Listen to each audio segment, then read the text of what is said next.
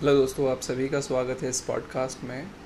और ये एपिसोड बनाने का मेरा कोई ऐसा सच मूड नहीं था। बट आज मैं एक इंसान को बहुत मिस कर रहा हूँ। और she was my girlfriend and she is no more तो बस बहुत याद आ रही थी और तो सोचा कि अपनी फीलिंग्स को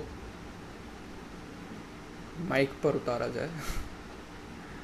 पता नहीं, मैं बहुत जम्बल वर्ड खेलता हूँ।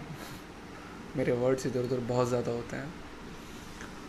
तो मैं बहुत ज़्यादा मिस कर रहा हूँ उसे और, अब but quite unfortunate that she is no more और ये कि ऐसी सच्चाई है जिसके साथ डील करना बहुत मुश्किल होता है। क्योंकि आप चाहते हो कि आप जिससे प्यार करते हो, उसके साथ अपनी लाइफ स्पेंड करना चाहते हो बट शायद लाइफ के कुछ और प्लान होते हैं आपके लिए। तो मेरी लाइफ के कुछ और प्लान थे मेरे लिए, और इससे डील करना बहुत मुश्किल होता है।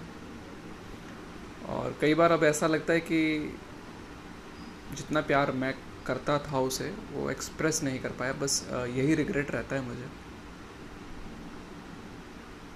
तो मैं यही कहूँगा, अगर आप किसी से प्यार करते हैं तो एक्सप्रेस कीजिए।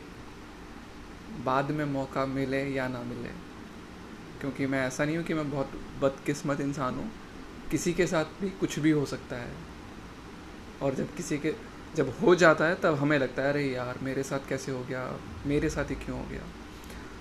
तो मोरल ऑफ़ द स्टोरी ये है कि अगर किसी से आप प्यार करते हैं तो जताना भी बहुत ज़रूरी होता है। बाद में फिर पछताने से कुछ फ़ायदा नहीं मिलता।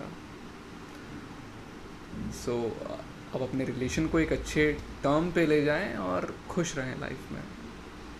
मैं यही कह सकता हूँ। जितना मैंने लाइफ से सीखा है। So guys best of luck आपकी लव लाइफ बहुत अच्छी हो। और बाय बाय